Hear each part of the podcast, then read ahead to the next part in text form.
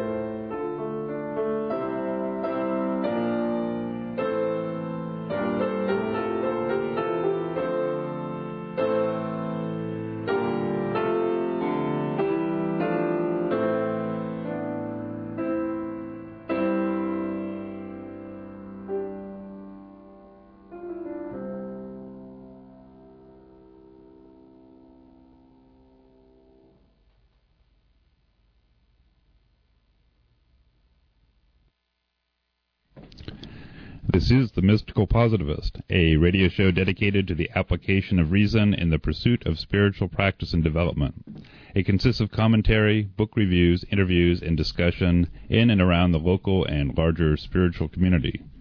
The thesis of the show is that rationality is in no way the antithesis of deep mystical experience. In fact, we assert that it is a necessary ally. I am your host, Stuart Goodnick. Joining me is co-host Rob Schmidt, director of Taya Meditation Center and co-founder with myself and Jim Wilson of Many Rivers Books and Tea in Sebastopol. Great to be here. This week on the show, we converse by telephone with Roger Lipsey, a biographer, art historian, editor, and translator. Roger Lipsey earned both his MA and PhD from New York University. His PhD was in the history of art at the Institute of Fine Arts at NYU. Dr. Lipsey has served as the director of the Society for Myth and Tradition, the publisher of Parabola magazine. He is the author of An Art of Our Own, The Spiritual and 20th Century Art, Make Peace Before the Sun Goes Down, Angelic Mistakes, The Art of Thomas Merton, Have You Been to Delphi, Tales of the Ancient Oracle for Modern Minds, and Hammarskjöld, A Life Hailed as the Definitive Dag Hammarskjöld Biography. He edited three volumes of the work of Ananda F. Coomaraswamy. For many decades, he has been a participant in the Gurdjieff teaching. His recently published book, Gurdjieff Reconsidered, is the subject of our discussion today. Roger Lipsey, welcome to the Mystical Positivist. I'm so pleased to join you. Well, thank you so much, and and we I'm going to begin with uh, the question that we uh, ask first-time guests on the show, is a regular thing. And um, but l- I'll just preface it by saying that. Um, uh, as uh, Stuart just related in his introduction, you have this long history with the Gurdjieff work, but I don't want you to limit um, the answers necessarily to something that point to that, because the question is an invitation to uh, cast your mind back to youth and childhood and, and tell us uh, and our, our uh, audience about any experiences from that period in your life that, in retrospect, you would point to and say, ah, that was a precursor, a herald of the direction that that uh, some part of or or aspects of my life would later take, whether that's the Gurdjieff work or some other spiritual, etc. Um, work, um, is up to you. Well, good. There was a man I really appreciated, and many of us did. Um, Dr. Michel de Salzmann. He was a psychiatrist who um, was uh, the son of Jeanne de Salzmann and, and very much part of the Gurdjieff lineage. And he died about 10 years ago, 10, 15 years ago. Mm-hmm. And Michel said that what we can offer people is a relationship. And what the Gurdjieff work can offer people is a relationship. And that was my experience even before I knew what it was I was being offered. Hmm. I was 14 and had been dispatched with a lot of other teenage kids by my very kind and generous parents to travel in France. And we spent a week in a beautiful place in the south of France where there was a family of of three daughters and a very young son. Uh, and there was uh, it was beside a river, and there were lots and lots of things to do. And in the evening, the parents would give us talks about one thing or another. I was already pretty good at French by then, and I liked this family. And there was just something about them. They were they had a light touch, they had warmth, they had humor. They were just um, so memorable for me that the next winter, when I was 15, I wrote to them and said, "May I come back? I'd like to come back en pension and just spend a week with you." And and that's what I did, and that's what I did year after year. Hmm. And simply out of attraction, out of a sense of relationship. When um, I turned to the Father when I was 18 and said to him, you know, what is it? What is it that sustains your life, the life of this family? Why do I feel such well-being here? Uh, he said, well, there's a book you could read. And he suggested In Search of the Miraculous, the book by P.D. Uspensky, which many people are t- turned first to when they try to understand what the Gurdjieff teaching is. Actually, I was 17, so I went back home. I was at Yale College at the time. And I went to the perfectly wonderful Gotham Book Mart uh, on 47th Street, which was the place I knew I could find um, rare books, unusual books. And I was shown the book, and I I felt that it was too expensive. You know, I was just a kid on an allowance at the time, so I put it back. But a year later, in Paris, I did buy the book, and I read it.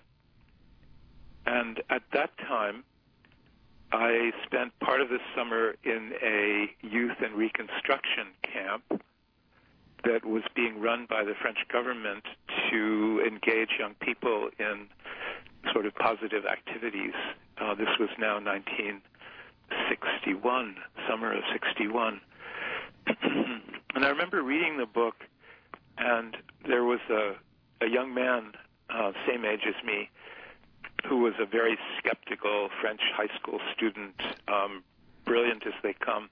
And we would debate this book because I had completely espoused it. It just made such sense to me, as if I knew all of this, but had had to be um, strongly reminded of it. So that was the beginning. I went to see the father of that family, and eventually, after putting me to the test, we began to have discussions, and he sent me on to to um, meet some people in New York City, where I was still at Yale, but I was close enough to New York, and I began to participate in the Gurdjieff teaching age, just about to turn 19. That's a very early start compared to ma- many people for for a serious uh, spiritual practice. Uh, it seems to me. Is an early start, but I was both. There were probably two factors in my life at that time. I was fairly miserable. You know, I was a classic maladjusted adolescent um, with with a, a lot of ideas in my head, but very little um, emotional understanding. Mm-hmm. And and also there was an odd trait that I had. For example, in sophomore year, when I was how old was I? Twenty. I wrote a long paper on Blaise Pascal.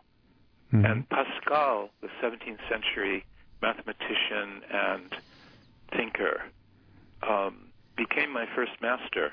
There's no question about that. He still is. Hmm. Uh, Pascal's so-called pensée, his thoughts, are uh, just a model of unflinching lucidity, of a clear-eyed approach to oneself and to society. And this became for me, um, let's say, the first teaching. So, in addition to being a messed up adolescent, there was this other factor, a kind of uh, flair for um, good teaching.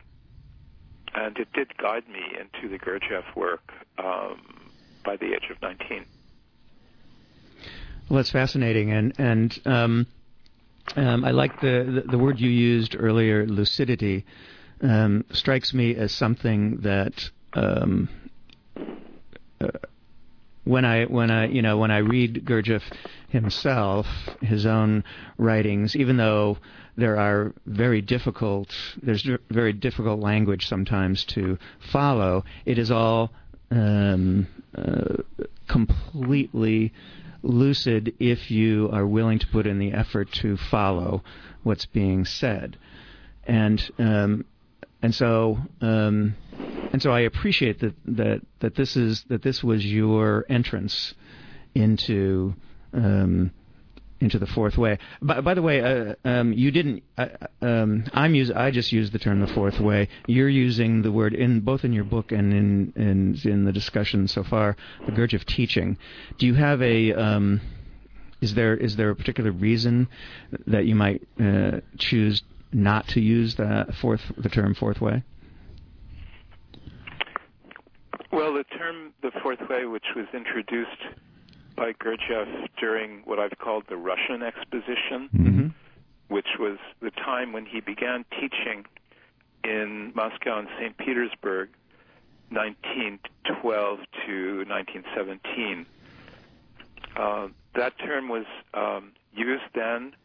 He used it in contrast to the way of the fakir, the way of work with the body exclusively, the way of the monk, which is work with feeling, and what he called the way of the yogi, which is work with the mind somewhat exclusively. And his notion of the fourth way is that it engages all of what he called the centers mind, feeling, body, and several aspects of body.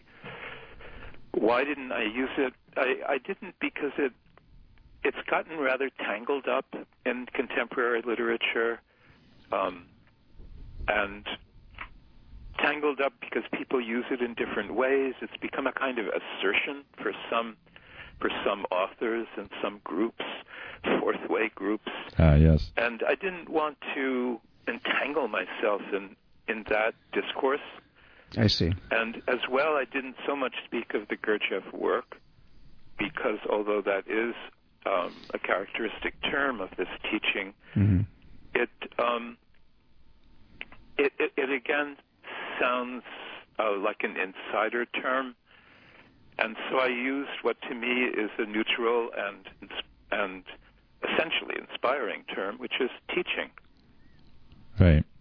I'm I'm wondering if for uh, listeners who may not have as deep a familiarity with Gurdjieff and his work and his teaching, if you could just provide a, a brief sketch or overview of uh, who G.I. Gurdjieff was for listeners, and and you know what what he, in a sense, what he, uh, you know, just we'll get into this more deeply, but what what he brought to the West and the um, uh, why are we talking about this guy?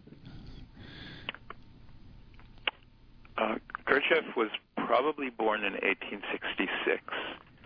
Scholars debate his birth date, but if he was born in 1866 in a little town in the Caucasus at the time called uh, Alexandropol, and now part of Armenia called Gyumri. Uh, if he was born in 1866, then in 1949, the year of his death, he would have been 83, and he looked it. So I've accepted the date 1866 on that very empirical basis that he looked about 83. Um, I'm 76 now, and he looked a good deal older than I do. So very empirical on that on that score. He was born in a place where many many cultures and languages um, interacted. His home, his first um, home language was Greek, so-called Pontic Greek, the Greek of the of Asia Minor. But everyone, he was living in an Armenian neighborhood and Armenia Armenian was a lingua franca of of where he lived. He quickly learned that language.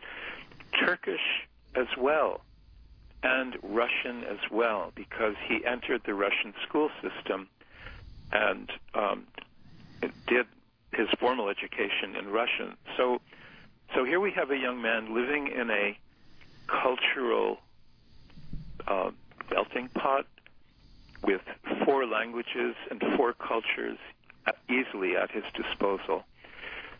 The uh, he had many experiences. He recounts them in his autobiography, Meetings with Remarkable Men, of occult, odd, miraculous, utterly strange things that happened around him. Uh, in one or another of the cultural settings that were available there. And this turned him into an inquirer. Uh, undoubtedly, he was innately an inquirer, but but these events around him uh, were were a stimulus to be to launch a lifelong inquiry into the sense and aim of of life, of human existence. That's one of his phrases, the sense and aim of human existence. He set off with some comrades that he called the seekers of truth. They had many different um, uh, skills and knowledge among them, from archaeology to medicine, um, and searched for some 20 years in Central Asia, I believe as far as Tibet, in North Africa, particularly Egypt, and in the Orthodox Christian world, the world of Mount Athos and other centers, uh, particularly in Armenia, today's Armenia.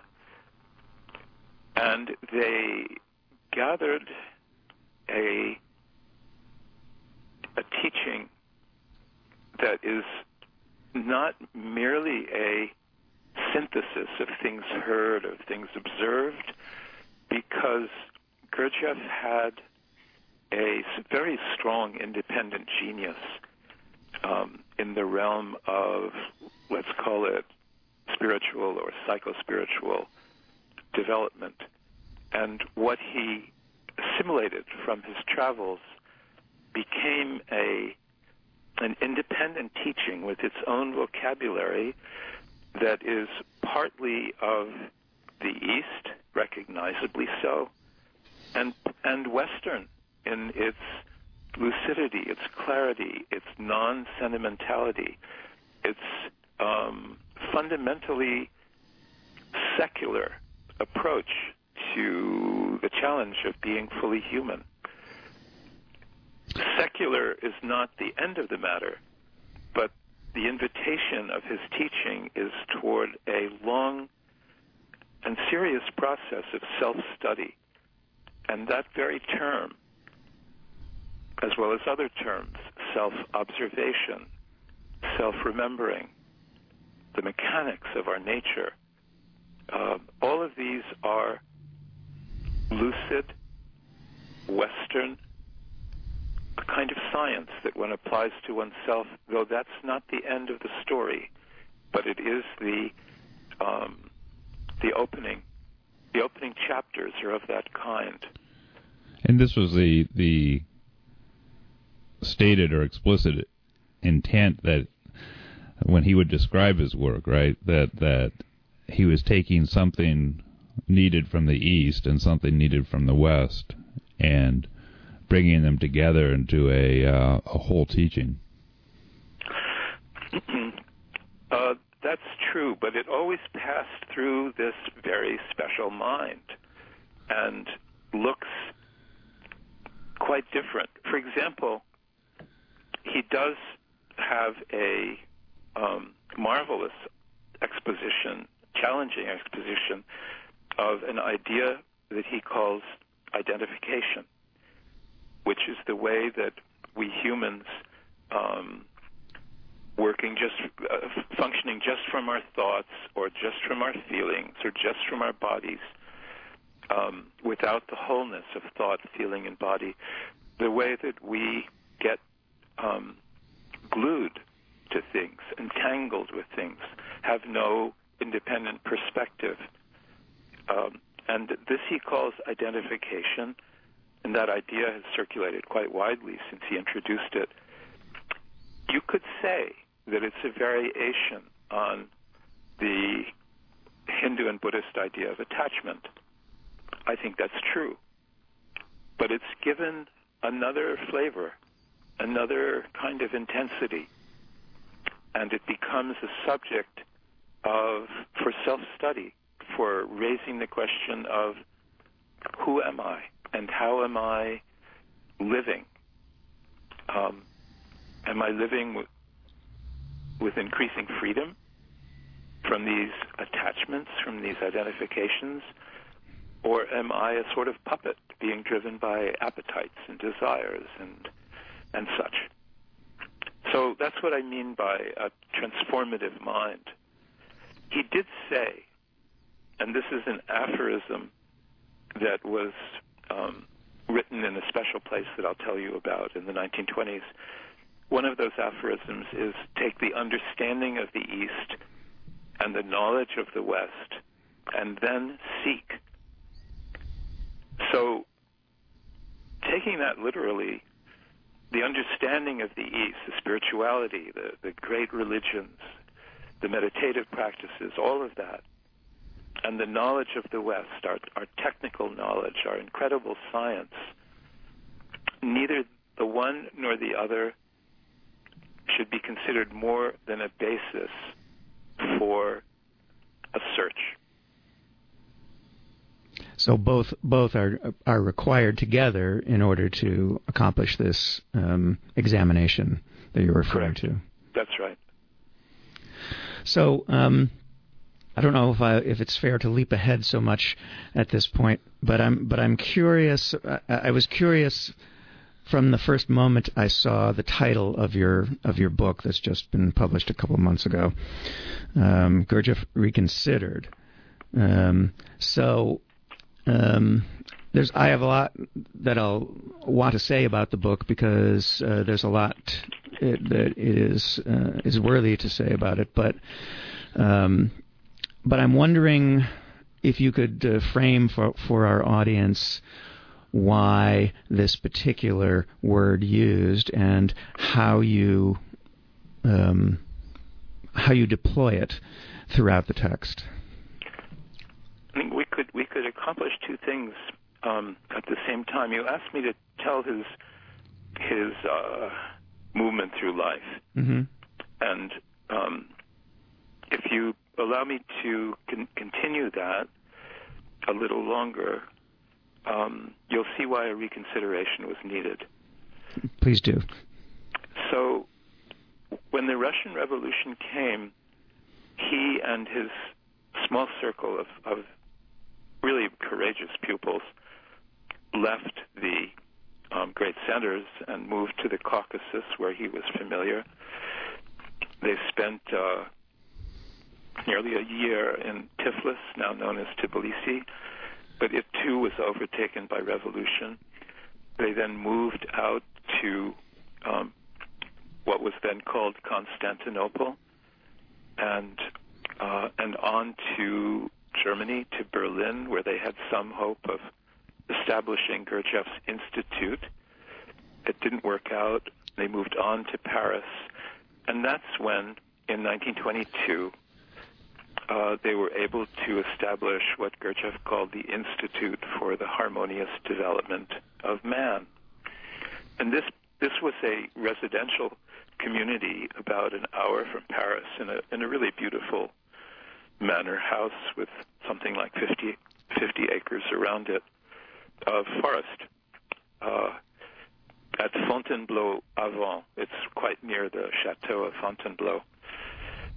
That institute lasted until 1932 when, like so many things, the the Great and Worldwide Depression brought it down. There simply wasn't funding to continue it.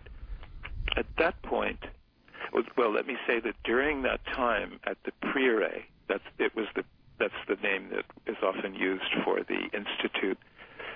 Um, during that time at the Prieuré, Gurdjieff was the director of an institute. He would give periodic lectures. There were, it was a place of practice. It was a place of intensive practice of his, of his teaching, of this this way toward um, presence and awakening. When the institute had to close, he moved to Paris and lived in very modest circumstances with just a few pupils who came to be known as the rope. These were British and American, primarily, women um, who happened to be lesbian and all linked with each other through that. But some of them were uh, women of spectacular intelligence and ability. One of them was Kathryn Hulme, who went on to write The Nun's Story, which became a film with Catherine Hepburn in it that so many people enjoyed. Another was Jane Heap and her partner, Margaret Anderson. They were the founders, before they met Gurdjieff, of the Little Review in, I think it was based in Chicago, which was the first anywhere on this planet to publish sections of James Joyce's Ulysses.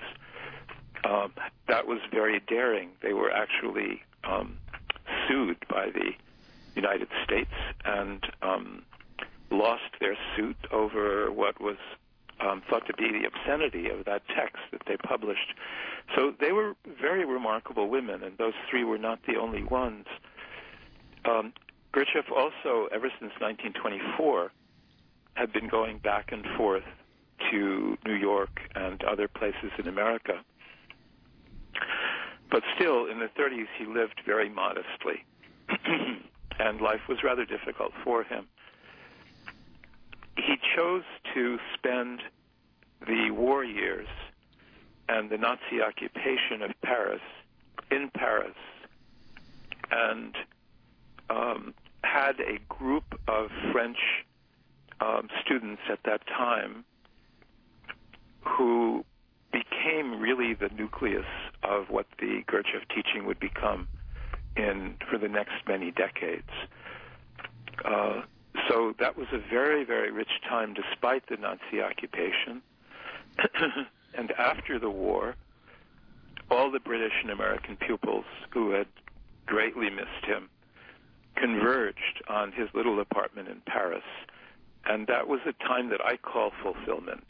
It was a perfectly remarkable period in, in his life as it closed. I want to add one more thing about this life, um, the course of his life. When he was traveling in for those 20 years in Central Asia, North Africa, and so on, he was observing sacred dances in temples and in dervish brotherhoods in many different settings. And he apparently had a perfect memory for for dance form. And when he came to Russia but particularly when he came to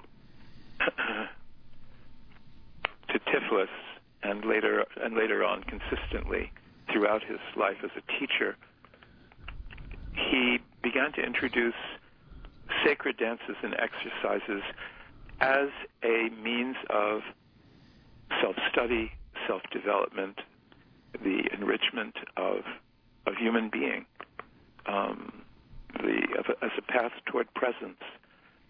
So his teaching is um, profoundly linked with a practice of dance together with some really magnificent music that he co-composed with a pupil of Rimsky-Korsakov named Thomas de Hartmann, who was one of his pupils.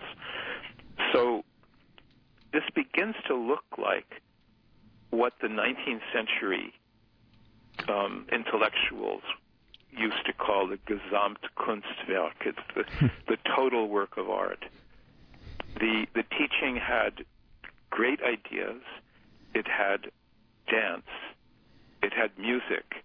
It had practice in the sense of um, an attentive approach to an exploratory approach to the activities of daily life. It had become a, a full organism by the time he opened the Institute in 1922. So I wanted to tell you all that. Now, why reconsidered? Why Gurdjieff reconsidered?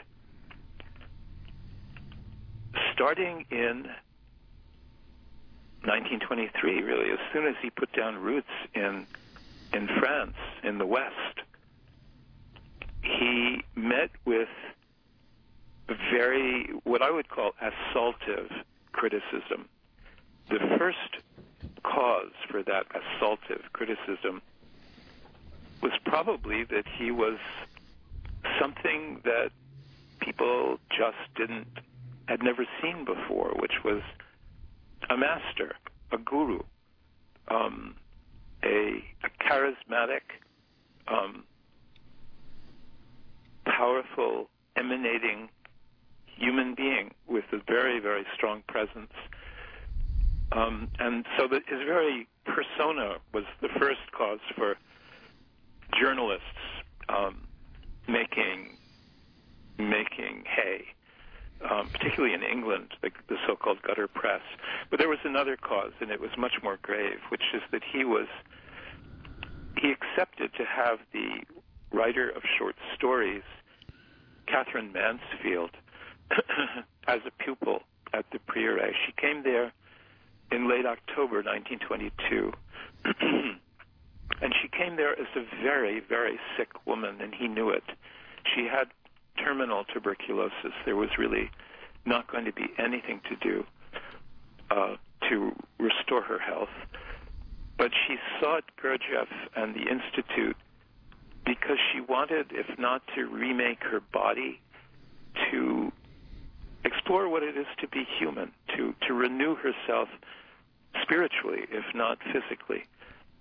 And Katherine Mansfield's um, letters to her husband from the Prieuré are among the most beautiful and, and vivid uh, testimonies that we have of that period.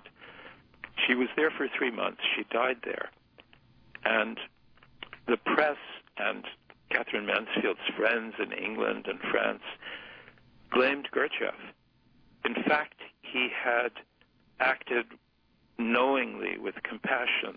This is what she wanted. This was what this was how she wanted to live and die, and she, he gave her that. He gave her that opportunity. Uh, so, but he, he came in for a tremendous lot of criticism over that, as if he had killed her. That was round one. Round I, two. Might, might I just jump in for, for just a moment? So, Sure. so, so, um, in terms of the the criticism, as if he had killed her, but isn't isn't it also probably true that as if he had used her for his own ends, her notoriety um, in connection with it, with his uh, enterprise? She was known only to a small circle at that time. Okay. She wasn't what we now know her to be. ah, okay. You know, Well, a, thank you for clarifying that. a member of the, uh, a, a- you know, a major figure in in, in modern letters. Mhm. At the time, she was recognized as a, you know, as a as a very good and interesting writer, but nowhere near the fame of, let's say, Virginia Woolf. Hmm. Okay. Um, that was to come later. Her reputation built as time went on. Thank you. Please. And yes, please. I was just going to say, please continue. I'd like to read you something from one of Katherine's letters, hmm just because she characterized life at the Prieuré um, during those last three months of her of her life. so here she is writing to her husband. Mr. Gurdjieff likes me to go into the kitchen in the late afternoon and watch. I have a chair in a corner. It's a large kitchen with six helpers. Madame Ostrovsky, the head, walks about like a queen exactly. She's extremely beautiful. She wears an old raincoat. Her chief helper, Nina, a big girl in a black apron, lovely too, pounds things in mortars. The second cook chops at the table, bangs the saucer pans, sings, another runs in and out with plates and pots. A man in the scullery cleans the pots. The dog barks and lies on the floor, worrying a hearth brush. A little girl comes in with a bouquet of leaves for Olga Ivanovna. Mr. Gurdjieff strides in, takes up a handful of shredded, shredded cabbage and eats it. There were at least 20 pots on the stove. And it's so full of life and humor and ease that one wouldn't be anywhere else. It's just the same all through.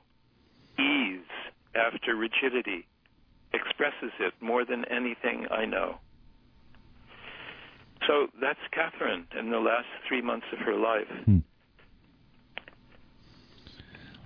Um, there was a round two of this assaultive criticism, and it came very largely after Gurdjieff's death in 1949, when uh, several pupils who just hadn't grasped what had been what they were being offered uh, were were too. One was, I, I would say, too neurotic and, and nervous and tense to to figure out what he was being offered. And another, there were some other problems, but there were two, let's call them rebel pupils, French, and one of them wrote a book published in 1954 called Monsieur Gurdjieff, Mr. Gurdjieff and it is a compendium of true and false. The false often scurrilous and really um, mendacious. The true um, ranging from um, from attractive truth to unattractive truth. And that book by Louis Pauwels became the Bible. Anyone who wanted to know anything about Gurdjieff would just open that book. And it became the script.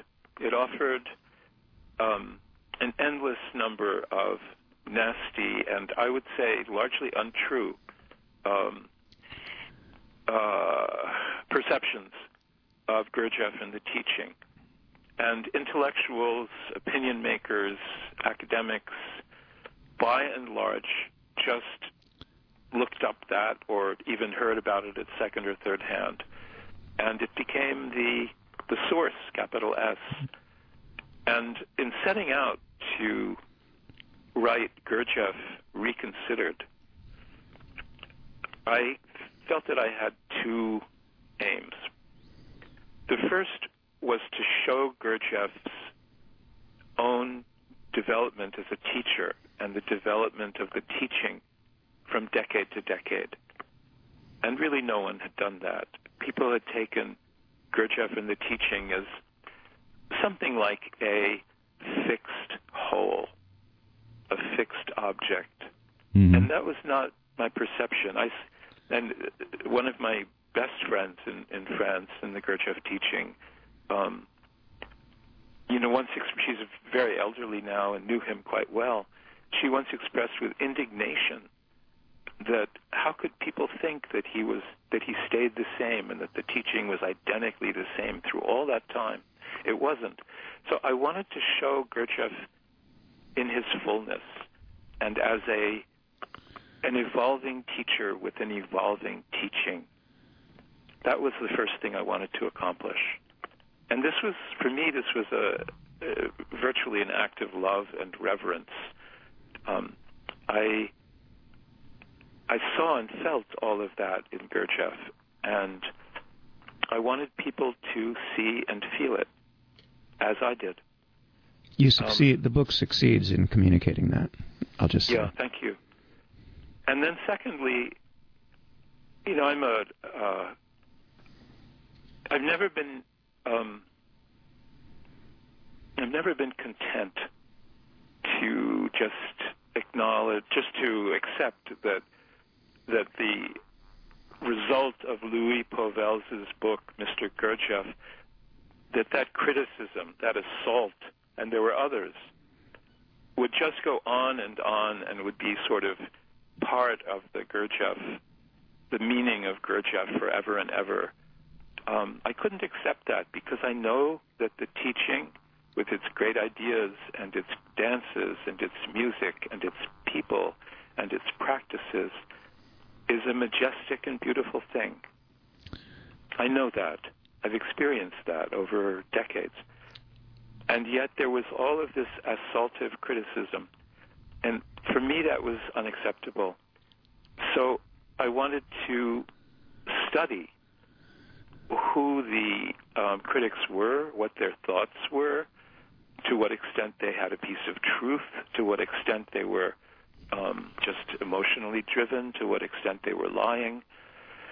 I wanted to see all of that, and I wrote a chapter in this book, which which you two have read, uh, Rob and Stuart, called Derision. And there, I I I believe I've shown what the assault is like, what its content yeah. is, and and what its shortcomings are. Yeah, there's a, a, couple of things I wanted to respond to with that um, in, in that particular chapter that were fascinating for me. One is that you cleared up a minor mystery in my own life because uh, in somewhere in the 1980s, uh, mid 80s, I just connected with my own teacher, and so it just was starting on a um, a path of being involved and being influenced by the Gurdjieff work. So I was very excited about this, and I was visiting a friend in Boulder, Colorado, and he introduced me to some someone, I think a friend of a friend, and it was this uh, young Frenchman who was at in Boulder studying Sanskrit. You know, so I thought he was clearly interested in spiritual practice, and he was there with his father, who was um, now uh, somewhat senile. So he was taking care of his father, but his father had been an eminent uh, French man of letters. I don't I don't recall his name, uh, but um, he'd even received some awards, um, you know, from the government. So. And you know, in his dotage, you know, he showed me his medal and things like that, and it was, you know, it was very sweet to see this young man taking care of his father. And then I, I brought up the fact that I was um, interested in uh, Gurdjieff and uh, interested in his teaching, and he immediately dismissed that, saying, "Oh, he was just a black magician." And I couldn't, for the life of me, based off of where I was, what I was reading or coming into contact with, I, I had no idea where this was coming from because it didn't really track with anything that uh, I read or any of the people that were influencing me had told me. But it was so immediate and so dismissive, and uh, there was no there was no uh, conversation after that on that topic.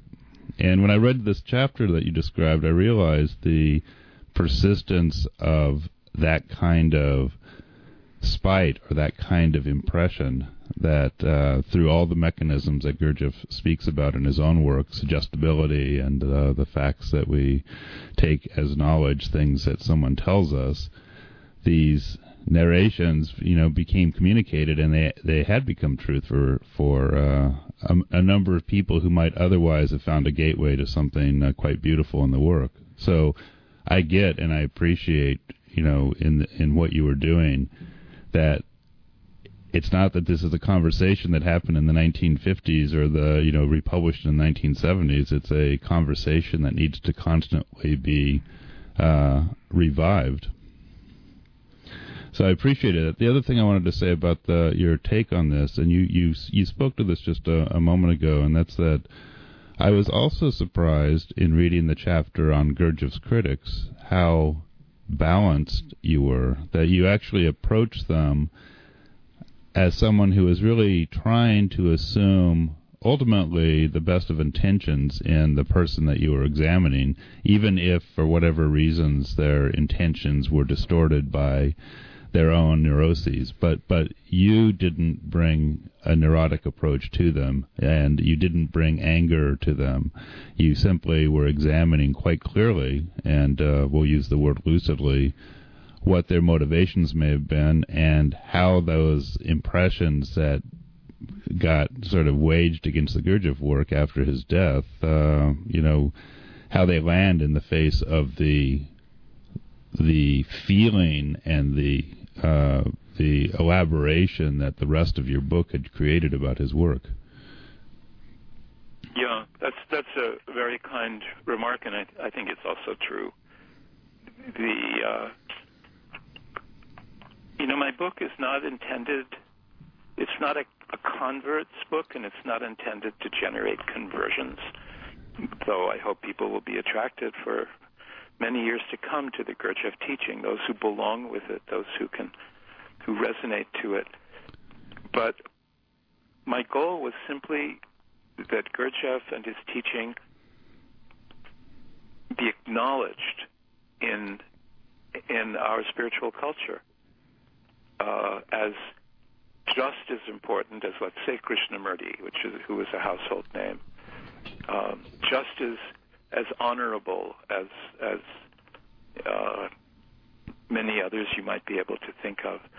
Really, I want him to be thought about. I want his thought to um, have its place in the in our time, which I regard as a as a as an axial age.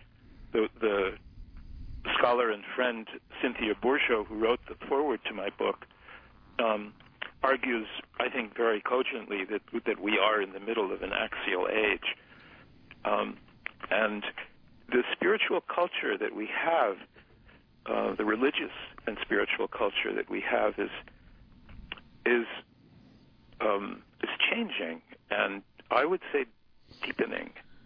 A lot of of old habit is is dying. Um, there is something new um, approaching, and it's a good thing, provided that we keep our eyes open. Uh, and I want Gurdjieff and his teaching to be acknowledged within the, the realm of discourse that where where we're thinking about this and finding our way and experimenting. One of the things that struck me about your remarks a little earlier uh, in this conversation uh, was this um, uh, the sense of the many dimensions of the teaching that Gurdjieff brought to the West, and uh, or brought to the world, really. So this feature of the many dimensions, the movements, the writing, the practices, uh, the ideas, um, is something that um, there I can't I am I'm I've been struggling as as uh, as uh, you and Stuart have been speaking to think of anyone else comparable. Um, one of the things I appreciate about um, some of the things you have to say in Gurdjieff Reconsidered is is precisely that you do not adhere to the view that um, any one teaching ought to be the teaching for everyone. That's that's a, a sophistication that not everyone has, but it may be, I hope, one of the features of uh, if if this is an axial age that we can hope to see emerge more fully in in the future. But but that um, that breadth of Gurdjieff's contribution is is something that um, that I get that, that, that you're you're trying to say uh, deserves um, reconsideration, and um, and the final thing I want to uh, the, the the question I have for you is, um, you know, when I first encountered uh, the Gurdjieff teaching um, in the 1970s, it was, um, I think, I had the impression, a sort of general cultural impression, that a lot of people considered it, people who, who I have to say were not familiar with it, except in some kind of outline form, but that it was a fairly sophisticated intellectual critique of humanity without a lot of heart. And one of the things about your book that I deeply appreciate is how humane a picture you paint, not just of Gurdjieff himself, but also of of the people that he drew to him, and and what they were up to, what they conceived themselves as being up to, and what they actually tried to accomplish, and to whatever extent did accomplish. So I, I'm I'm wondering if if if this um, obviously you you you come you came to the Gurdjieff work in a very different way, and I really appreciate that the story you told about how that happened. But I'm wondering if if what I what I'm pointing to is something that that resonates at all with your own experience of people who, who may have no um, point of tangency except um, the most superficial with uh, the Gurdjieff teachings. Does that make sense to you? Yeah, no, I understand what you're saying. Um, so let's look at that. Anyone who listens to the Gurdjieff de Hartmann music, and there are many, many recordings now. I especially like the ones by Laurence Rosenthal and by Alain Kremski. K R E M S K I. They're wonderful, wonderful pianists. And the music is published in four volumes about 15 years ago. Uh, anyone who listens to that music can't for a moment say that this is a, a teaching with that lacks heart. The, the music is is just astonishingly moving, often, and as varied as can be. Some friends and I were, were thinking about um, the kinds of expression that there are in the music just just last weekend, and the the range is, for example, for the religious, the, the, the clearly religious music. There's folk music. There's other kinds. There are dances, but the clearly religious music ranges from the most intimate, individual, searching, questioning, suffering quality to great hymns that that overwhelm you really with a sense of of, of uh, a sacredness that is encompassing and far beyond one's own intimate experience, though accessible to intimate experience. So anyone who listens to the music, and I strongly recommend to your listeners um, that um, that they do so would never say that this is a teaching without heart. However, um, Gurdjieff did write a huge book that, in some chapters, is intellectually complex. um, the book called Beelzebub's Tales to His Grandson, published just after his death, 1950. and there, the range there of of um, let's call it discourse is from storytelling, warm, interesting storytelling, to mythography, to the um, making of marvelous mythic sequences, to very, very complex, esoteric um, uh, symbols that um, that all of us, to this day, not perhaps not all of us, but certainly I, um, struggle to grasp. And that's Gurdjieff. Uh, in a range from warm folkloric storytelling to esoteric symbols um, that challenge understanding for a lifetime.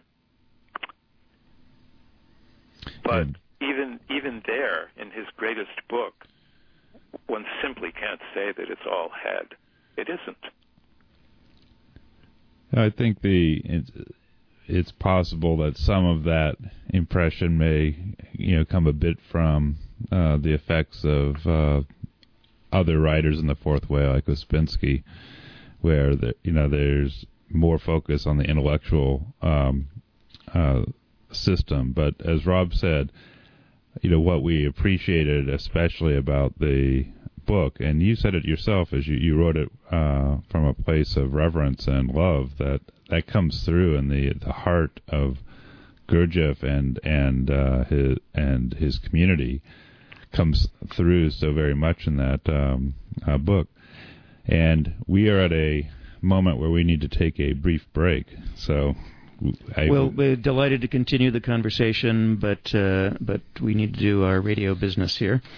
So. Um, anyway, go ahead, Stuart. Yeah, so what, I'm going to just hand you over uh, to uh, Rob, and then we'll take you off the air for a moment. We'll do some announcements, and then be back in a few minutes.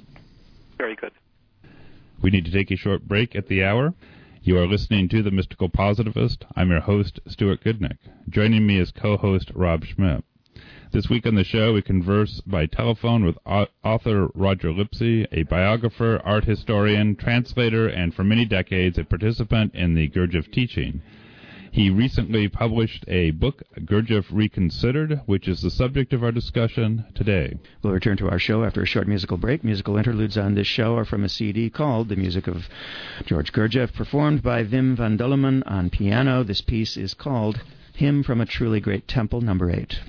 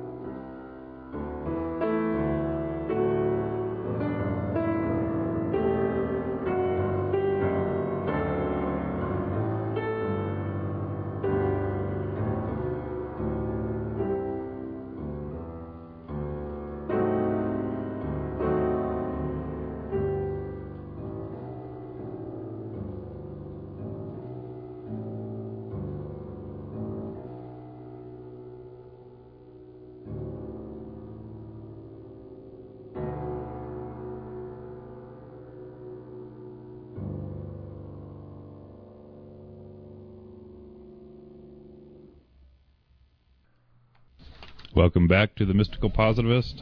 I'm your host, Stuart Goodnick, joined by co host Rob Schmidt, director of Tayu Meditation Center and founder with myself and Jim Wilson of Many Rivers Books and Tea in Sebastopol, California. This week on the show, we converse by telephone with author Roger Lipsey, a biographer, art historian, translator, and for many decades a participant in the Gurdjieff teaching. His recently published book, Gurdjieff Reconsidered, is the subject of our discussion today.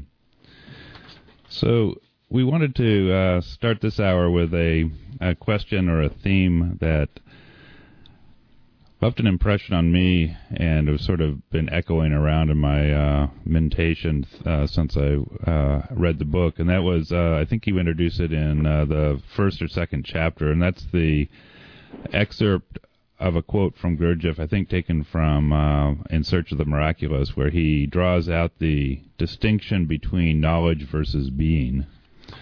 And I'm interested in just understanding um, why you felt it important to sound that note early in the book and how you see that distinction as uh, providing kind of an ongoing insight into what Gurdjieff was really talking about throughout the book.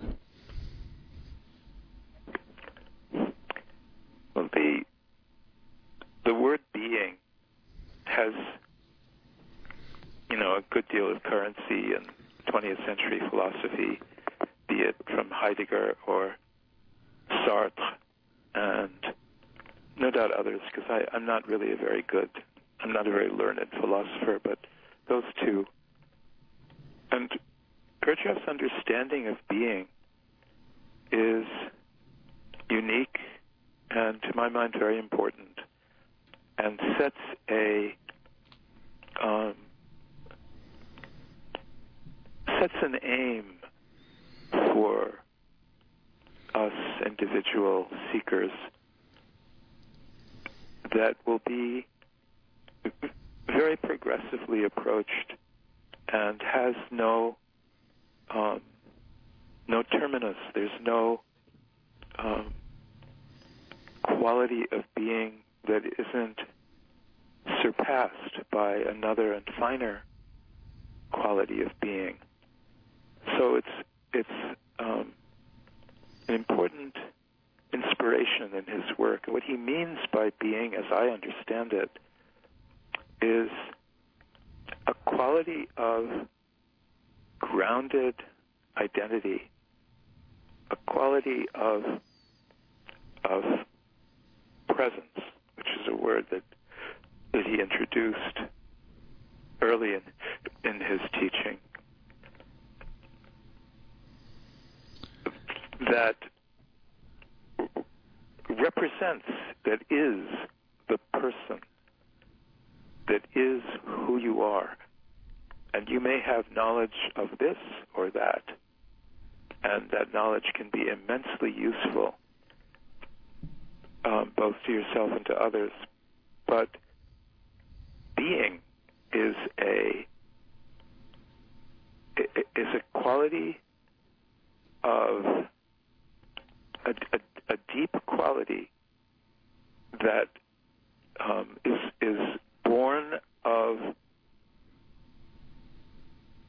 suffering and exploration of of one's own identity and of relationships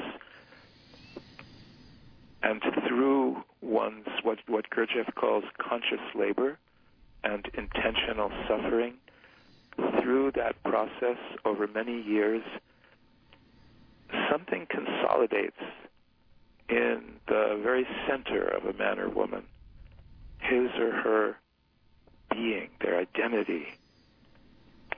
And there's no factor more important as as I see it.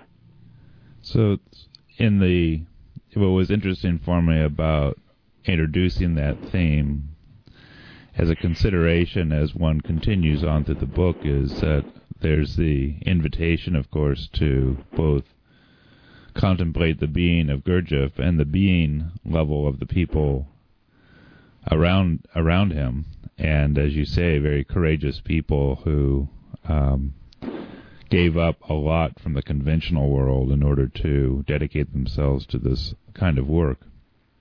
So I, I it was interesting to me, and it's certainly an interesting message for readers today because I think the critique that you offer, you know, that you quote there, is as was as valid in whenever that was originally written in the the tens or twenties uh, um, as it is today, and certainly a message that I think is important for us to reflect on as we contemplate the public sphere that we engage in today.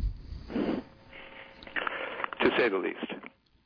Um, if you'll permit me, I'll read one paragraph um, much later than the um, quotation, the long quotation from Ouspensky that you mentioned, in which um, I do a commentary on uh, one of the aphorisms that, again, was um, shared with the pupils at the Institute for Harmonious Development. Um, so I'll read the aphorism and then a commentary on it. The aphorism reads this way Here, there are neither Russians nor English, Jews nor Christians, but only those who pursue one aim to be able to be. So, this aphorism, I write, returns us to Gurdjieff's exposition about knowledge and being. To be in the lexicon of Gurdjieffian words and the lexicon of experience is many layered and many sided. At one level, it means to be present in this world. Present, a term and thought likely first introduced in the West in Gurdjieff's writings, now common. It means that one has attained or knows something of the way back to a sense of reality, of being there. But it means more than that. It means that one cares for and strives invisibly toward depth of humanity, toward conscience and awakened feeling, toward some reserve of goodness and wisdom that can gradually reveal itself and offer guidance. To be is to be fully human at last, not a dreamer, not consumed by self-serving passions, not complacent. Further, it is a matter of contact and acknowledgement, open to whatever we intuit or know to be above us, open to one's fellow human beings, to living things, to all things that support decency of life. When one encounters authentic being in others, it evokes spontaneous respect. Got it. Thank you. And as I said, I think that that um, the what I uh, another point to appreciate about the portraits in the book and the uh, feeling sense in the book is that the being of the subjects are evoked um, very well without without a uh, without uh, a forceful narration. You don't, you don't, announce it. You don't. You don't announce it. Yeah, and and, that, and uh, Rob and I were talking about this as we were coming over to the studio that one of the elements that, that is so effective in this uh, uh, book is that you're really a master at evoking a feeling sense without really any obvious moves on your part that you're doing that. Isn't that strange? I, I don't know. Is it strange? but but I will say that you know uh, Stuart and I have read you know, by no means all, at least I'm, I'm, speaking for myself here, by no means all the Gurdjieff literature, but a fair amount. You know, I had a fair sampling of it. And, um, and that is, uh, I wasn't expecting, when I picked up your book, I wasn't expecting to find, it, it's almost like you're doing an oil painting of Gurdjieff's teaching. Um, and and not at the beginning of your career as an artist, but presumably at the, towards the end of your career as an artist, because it's because there's a skillful interweaving such that technique is essentially invisible. So I so I'm going to invite you to talk about writing process here um, with this book. There's a couple of sub questions, I suppose. Um, one is um, how you might have, because of your closeness to the Gurdjieff teaching, as you as you have mentioned today, and you say in the book. Um, how did that make this a different writing project for you? That's one question.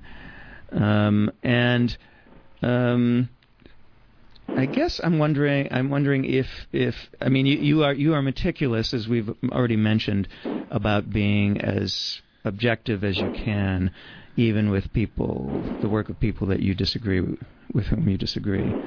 Um, and was that something that you had to do differently from previous works that you've, you know, Stuart read through the list in the first hour of, of uh, uh, many of your previous books, and and I'm just wondering how that might have differed or been not different than those other projects. Yeah, let me take the second question first, if I may. Sure. The you didn't read the subtitle, the sort of punchline of the book called "Make Peace Before the Sun Goes Down." Mm. The subtitle is Thomas Merton's long encounter with his abbot, James Fox. Right. And that was a 20 year, 18 or 20 year relationship, which was extremely difficult for Merton mm-hmm. and extremely difficult for Fox. They were often, um, you know, what's worse than loggerheads? They were often worse than at loggerheads with each other. Merton um, seeking um, a way of life as a hermit that um, didn't cohere with the values of the of the order at that time. Mm-hmm. Merton seeking to travel because his great reputation and intelligence as a writer um, uh, led to invitations virtually all over the world, and because of Abbot James's um, restrictiveness, Merton left the Abbey of Gethsemani in central Kentucky a grand total of three times, apart from day trips to and medical, excuse me, medical emergencies. Right. Over a 27-year period. So you can see there was a lot of tension, um, and I needed to write that relationship in in a way that did justice to both of them and didn't lie ever. Mm-hmm. So that when I felt that um, that Abbot James was um, was really, really too restrictive and and caused misery in Merton that he didn't need to, mm-hmm. and it was basically inexcusable I would say something like that.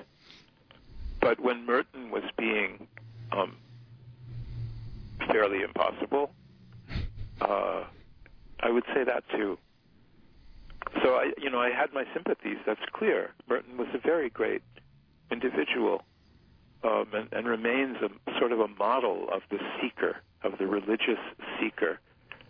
One needn't look much farther than Thomas Merton for a perfect dynamic model of the religious seeker evolving over over time, deepening, finding.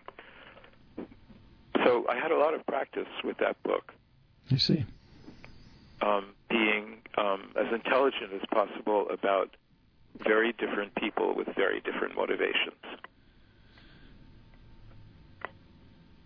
The the other question, the first question you asked about how it affected me that I've known so many of the people who appear in the book, and uh, for those who who died before I um, came to know the work, the Gurdjieff teaching, um, know them through through reputation, know them through their their pupils, know um, endless stories about them.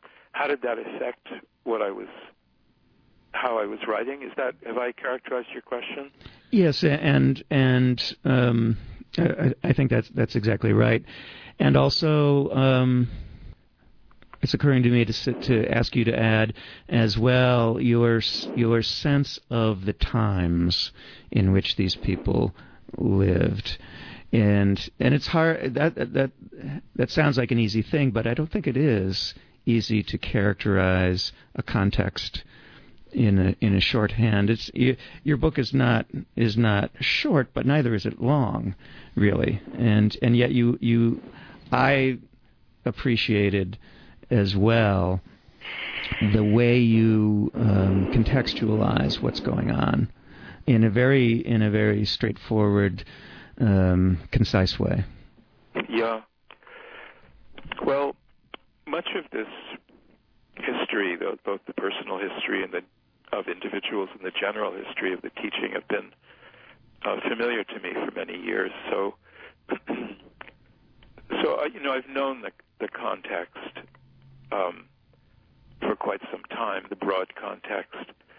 Where individuals are concerned, let me just exemplify.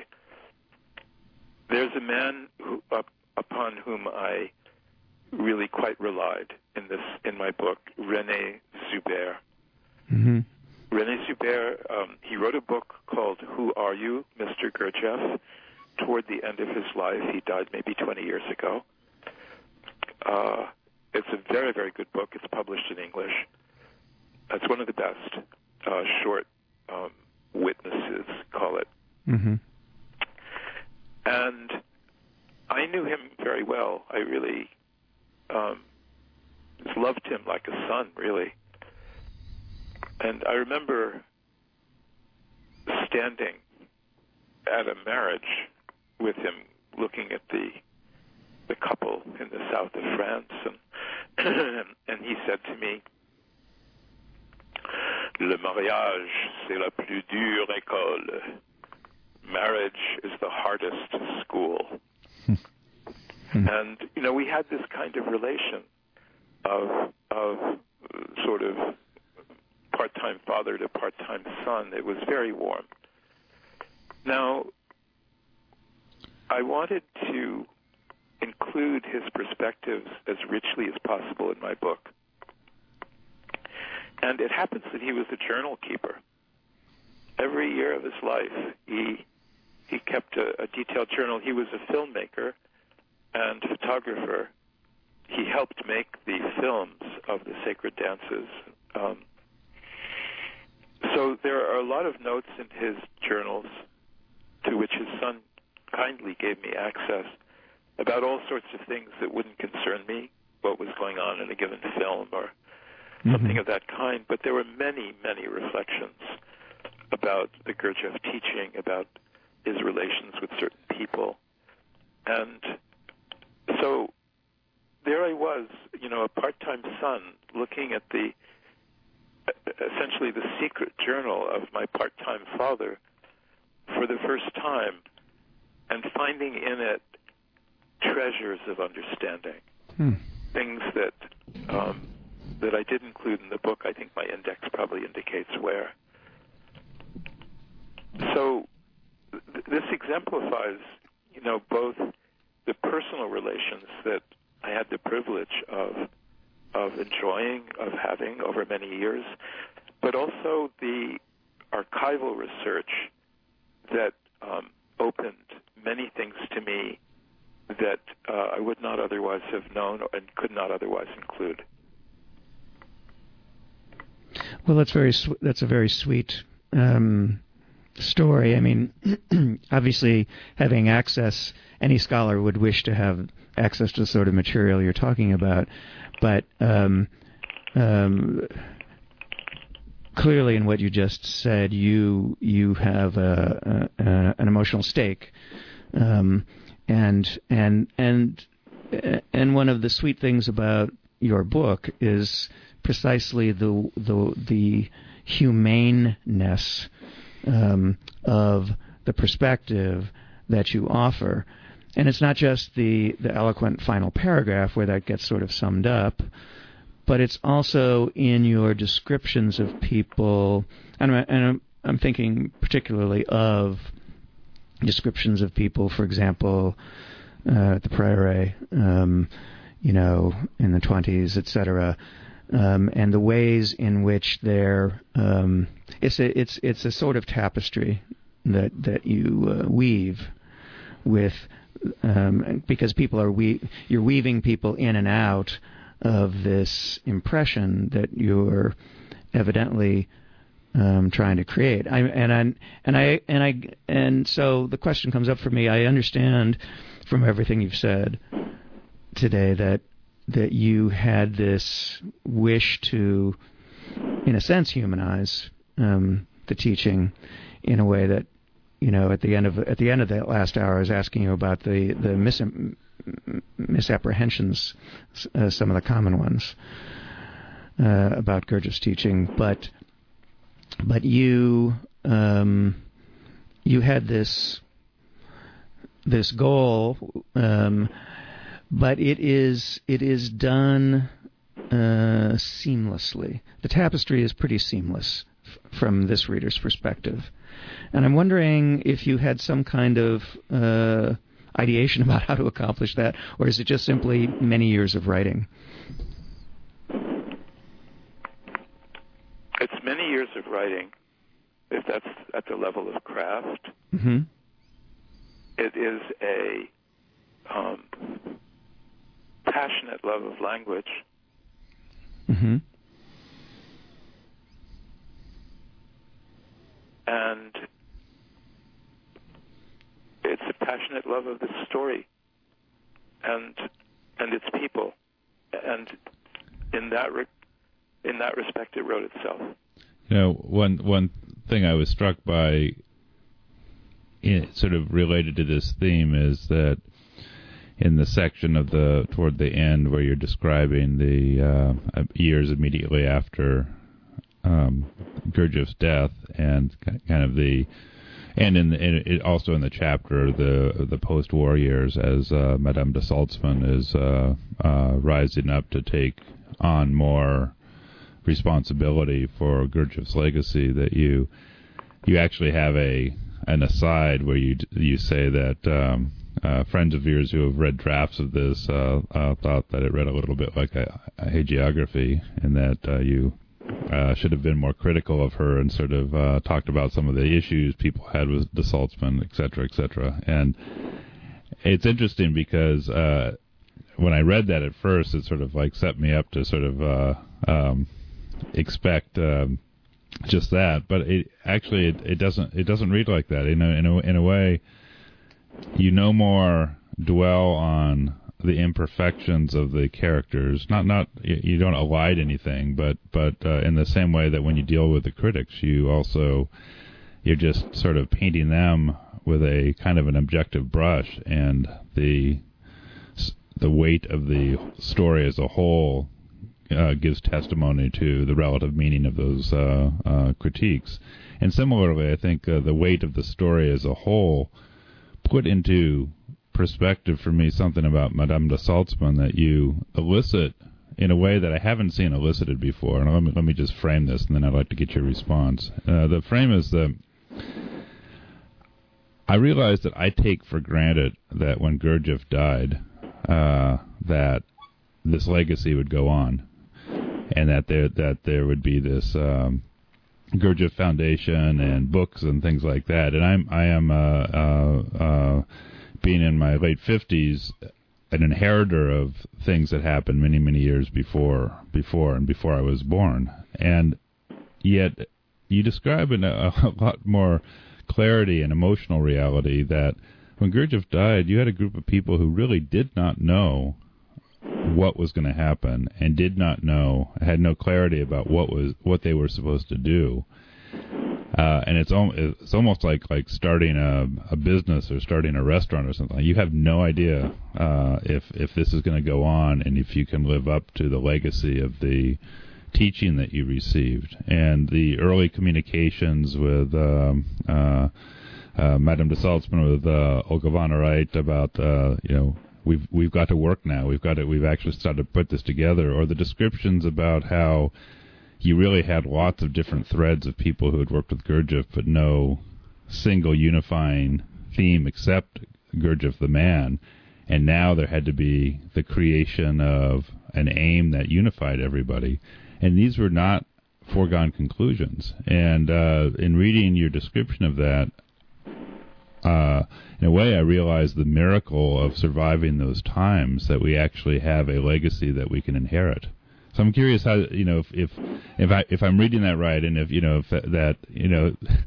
Uh, because that was a surprise for me in this book. I didn't I didn't actually expect to kind of catch that emotional uh, uh, sense from this. I think you're reading it right. Um, and that chapter, the material in that chapter has never appeared in print before. It, it's virtually all archival. And, and, you know, I owe a debt to those who are generous enough to share that material. Um, but the, as someone once said, the end is not yet. Every generation faces that um, that challenge. Madame Salzmann and her generation faced it.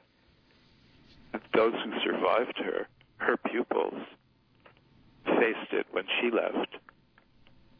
And it has to be faced again, um, really at every turn of the of the wheel.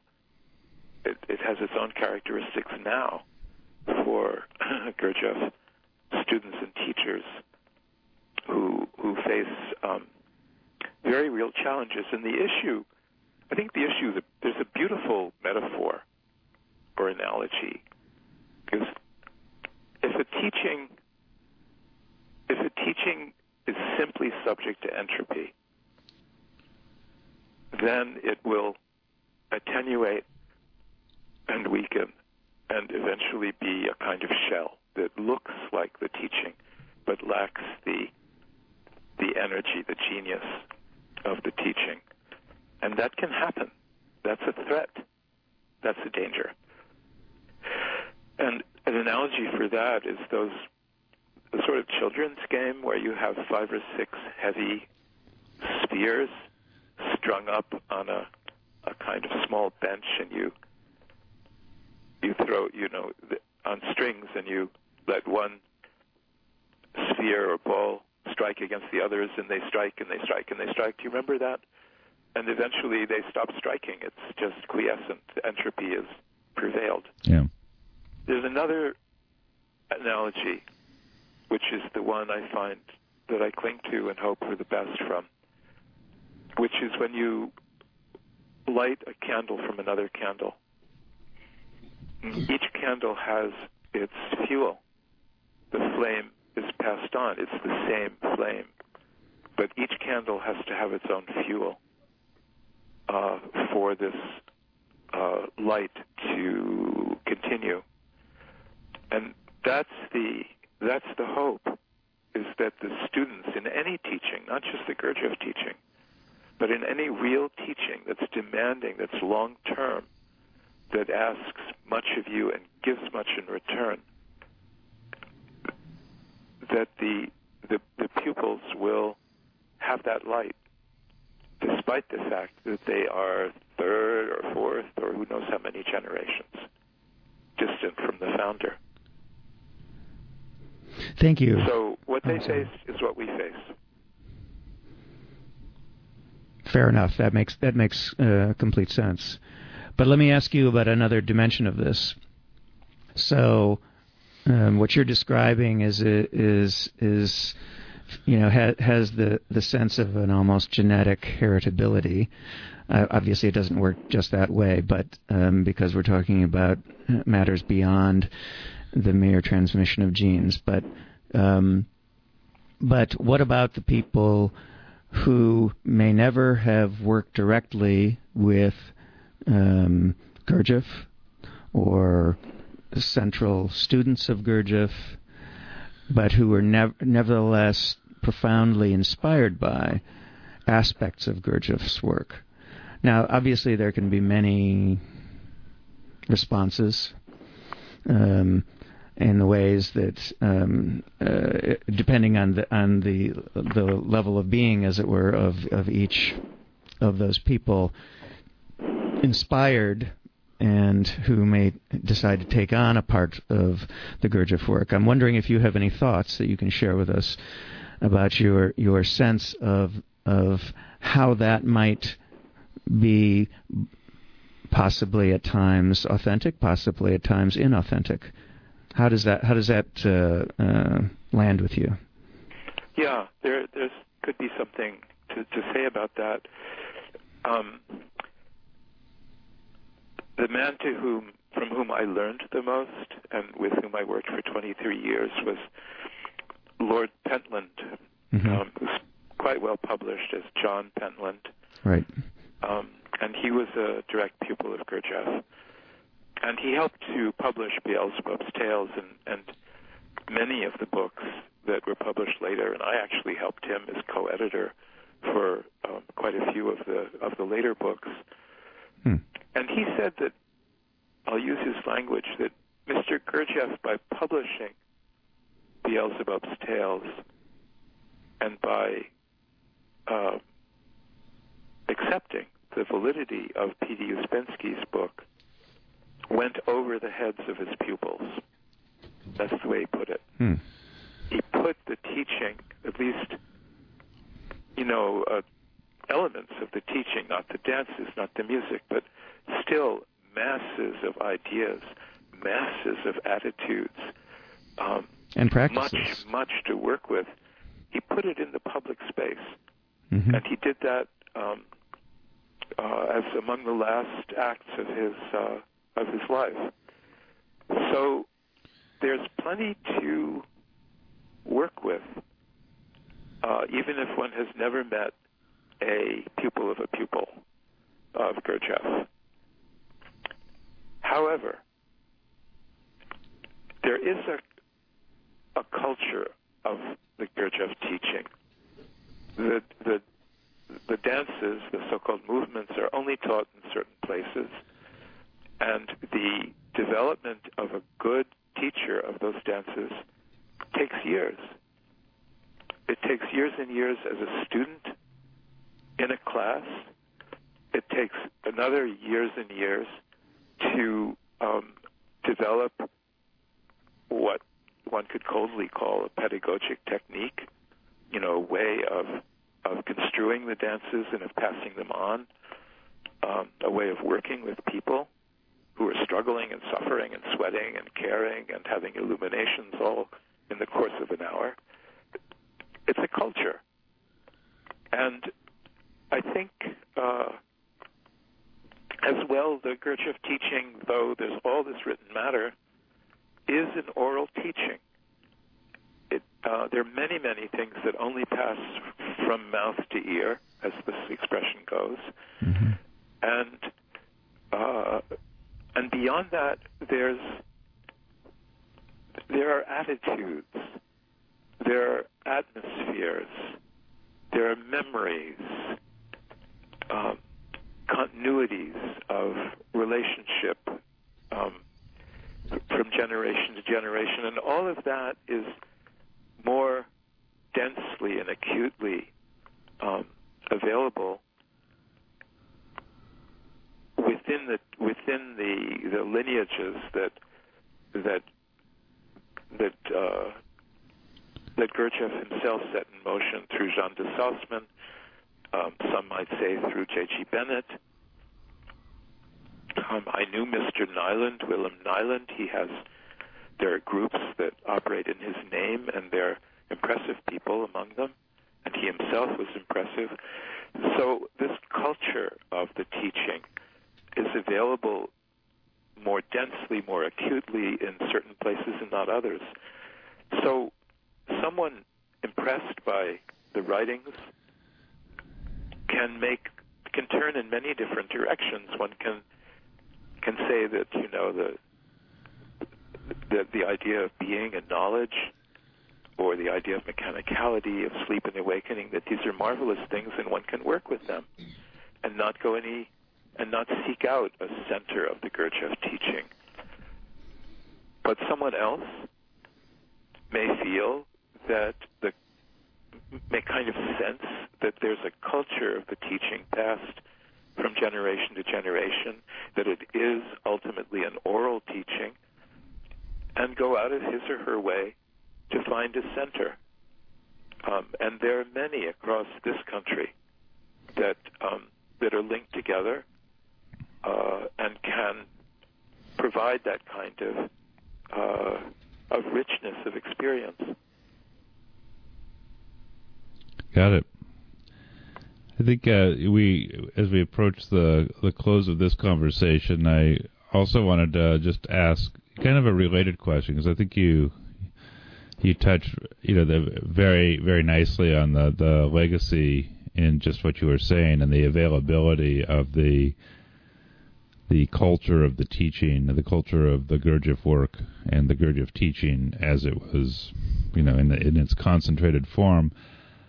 One thing that you didn't um, choose to address in the in the book, and it's not that's not a it doesn't diminish in any way. I'm I'm just more curious in your response of how you have seen the teaching of the the Gurdjieff work uh, and, and, permeate into things, into culture, society, uh, adjacent teaching lineages. Um, since Gurdjieff's death, you know, in ways that don't necessarily even directly acknowledge Gurdjieff anymore, but are clear ripples from the, uh, you know, the powerful stone that fell into the pond of our lives. Yeah, I think that there's there's quite a lot of that. I mean, I have friends in in Zen um, more 20 years ago than now, but still. And when uh, some friends 20 years ago, uh, elders in a Zen monastery, were setting out to have their fall ango, their fall intensive practice period, the uh, the leader of that practice period wrote a little note and, and said, "We're all going to have to work on ourselves more and more." And it's pure Gurdjieff language. Yeah. Mm-hmm. Um, and I was struck by that. Uh, the notions of presence uh, is of is Gurdjieffian. I don't know where else that came from, and I don't know that it came from Vedanta or or from Buddhism exactly, from Buddhist language. It seems to be Gurdjieffian, and it's all over now. So there, there are those kinds of, I would say, um, a flow of Gurdjieff's concepts, his language and ideas into the uh, the shared culture of American spirituality. Um, yeah, but oh, go ahead. My book, nonetheless, is intended to bring about a shared inquiry between um, and and respect that will go far beyond just sort of unconscious currents moving here and there. Right. I, w- I would just add briefly the, the whole enneagram psychology and enneagram m- movement that um, certainly in our spiritual bookstore I see has become very popular, and often there's little or nothing uh, referenced to Gurdjieff in the in the Correct. books that have that have come out in in in decade the recent decades. So And may I just say again, isn't that strange? I, I couldn't agree more. yeah. So no- I don't know just when we need to stop. There's a little bit of of uh, a little piece of writing, a paragraph that I'd like to read you. Yeah, please. We have we have about uh, three minutes or so. Okay, well, permit me to make Yes. use of them. There was uh, working with Gurdjieff in the 1940s in Paris. There was a writer named Luc Dietrich hmm and a, uh, a wonderful man named Henri Tracol. And Dietrich was younger, and he asked the question um, in writing to Tracol. He said, "How to define the right attitude toward Mr. Gurdjieff? What should the pupil's attitude be?" And Tracol actually responded in writing as follows: "Never forget what one is seeking from him. Never lose sight of the fact that he is the master, but also that he is a man. And keep a tight rein on any subjective reaction with regard to him. Be always on the alert. Do not let yourself be caught in the traps he sets. Know how to be open to him without abandoning yourself. Know how to exact from him the word. Well, Roger Lipsey, thank you so much um, for um, joining us for this conversation on the mystical positivist. We want to invite you to let uh, any interested listeners know about how to contact you, and I believe you have a website from your previous book that would be uh, offer ways to do that. In, yes, thank you. In two months or so, there's going to be a rogerlipsey.net website. I'm working on it now. But meanwhile, and it'll have a contact form. Meanwhile, uh, there is a website, daghammarskjold.net. Uh, it's spelled like the Secretary General, but add the hyphen, dag-hammarskjold.net. Ah. Um, and there's a contact form there, and I'll be glad to hear from any listeners. Excellent. Well, we really appreciate the uh, time you took this afternoon. The book Gurdjieff Reconsidered is uh, uh, a beautiful read. We highly recommend it. It's uh, uh, uh, quite a contribution to the Gurdjieff canon, and and we, are grateful. Yeah, we, are very grateful, and we look forward to future conversations. May it be so. Thank you so much.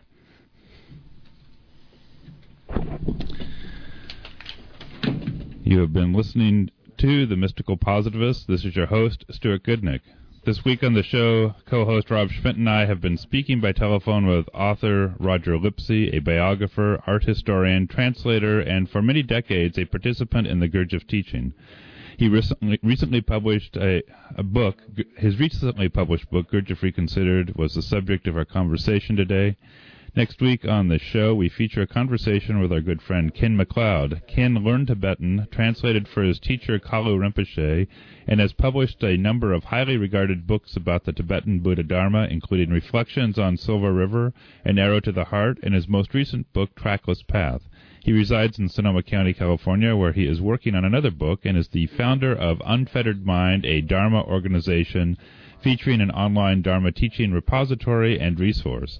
Tune in for that show on Saturday, May 11th from 4 to 6 p.m. This week on the spiritual calendar in Sonoma County, at Thursdays at Many Rivers, and uh, on May 9th, the Baby Moon book for pregnant couples. This is with Cindy Scott Fuchs, author of the Baby Moon book.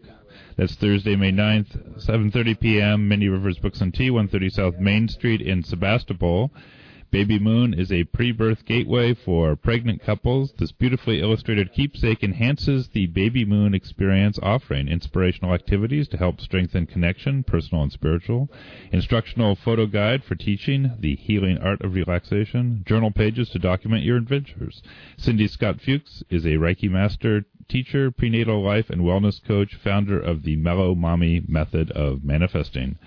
And then the following week on Thursday, May 16th, Taoism, Psychotherapy, and Our Human Soul with Raymond Bart Vespi, PhD, former California Institute of Integral Studies professor. That's Thursday, May 16th, 7:30 p.m. Again, Many Rivers Books and Tea, 130 South Main Street in Sebastopol. The program will present the eight principal Chinese Taoist experiential concepts of Tao: De, Qi, Yin, Yang, Wu Wei, Zuchan, Wan Wu, and Dao. Selected passages and tales will be read from the presenter's original renditions of Lao Tzu's Tao Te Ching, Chuang Neiping, and Lai Tzu's Tsing Shi Sheng, along with their psychotherapeutic and soul journeying commentaries. Psychotherapy is considered as attending the soul and as an attending relationship process. So-called psychotherapists are wise, true, and real attenders, and so-called patients are human beings. The Tao Te Ching in particular is regarded as being composed of 81 spirit-soul passages that we humans may make in the ensouling process of our soul work, soul making, and soul journeying throughout the course and the cycle of our lives. A handout will be provided and some time will be made for attenders to ask questions or make comments about the integration of Chinese Taoist principles, Western psychotherapy processes, and spiritual practices as transformative ways of human being and living. Ray has been a licensed counselor since 1972. He was an associate professor in the Integral Counseling Psychology program at the California Institute of Integral Studies from 1972 to 1990, where he taught courses in Eastern Sutras and Taoist psychotherapy. Ray directed the Integral Counseling Center of CIIS and was clinical director of the Marin Treatment Center. He is a long-standing student of Chinese Taoist philosophy and practitioner of Tai Chi Chuan as, and has worked with Tao masters Alan Watts, Al Huang, and Gia-Fu Feng. So again, that's Thursday, May 16th. Thank you for joining us once again for the Mystical Positivist. Podcasts of all our shows can be found at www.mysticalpositivist.blogspot.com as well as commentary and discussion of topics of interest to the show. Also, please send comments and feedback to mysticalpositivist at gmail.com. Join us again next Saturday. We leave you with music from a CD called The Music of G.I. Gurdjieff, performed by Wim van Dullemen on piano. This piece is called The Octave.